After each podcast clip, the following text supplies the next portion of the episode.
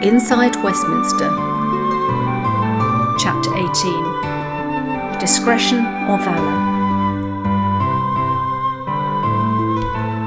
Sophia laughed so much her sides hurt. Was that really what her soon to be ex had turned into? A blonde dancing bear, hypnotised by his nymph like trainer?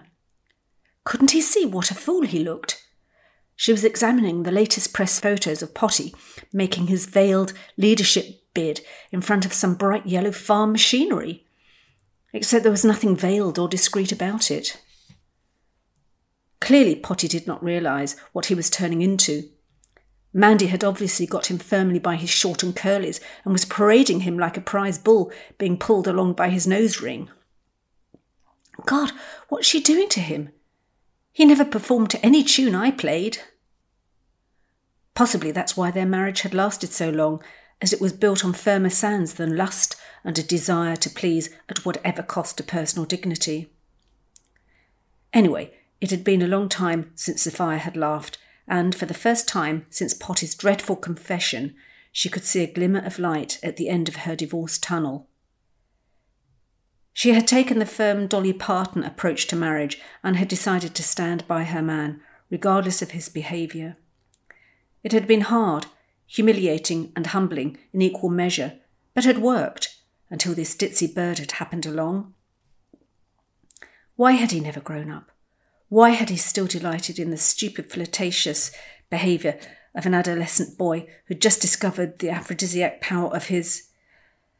Well, the less she thought of that, the better, she concluded.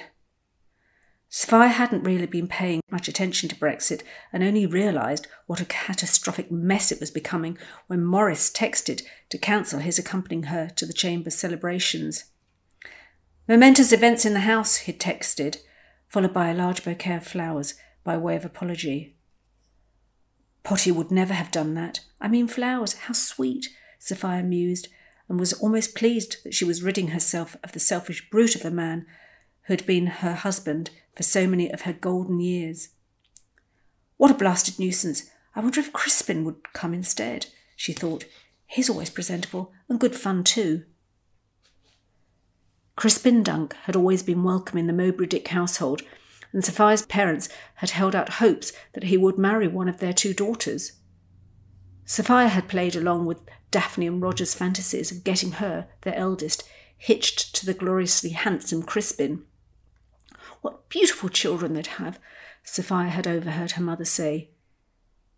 She'd never had the heart to tell them that he batted for the other side, as they simply would never have believed that such things existed. Crispin had always proved useful, though he hadn't realised it, as Sophia had let slip the last time they'd met that Mandy and Potty were expecting something. This had been at the opening of her sister's gallery. Sophia hadn't explained what they had been expecting, but the seeds had been successfully sown. Meanwhile, Potty was being taken in hand by Mandy.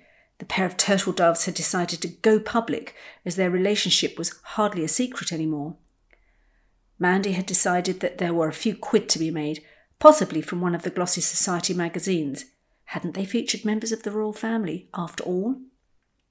She went into overdrive, contacting those photographers who'd been allowed access to various members of the Exit EU campaign group. Nothing would be left to chance in this, their magical moment of coming out. Relaxed, informal, fun.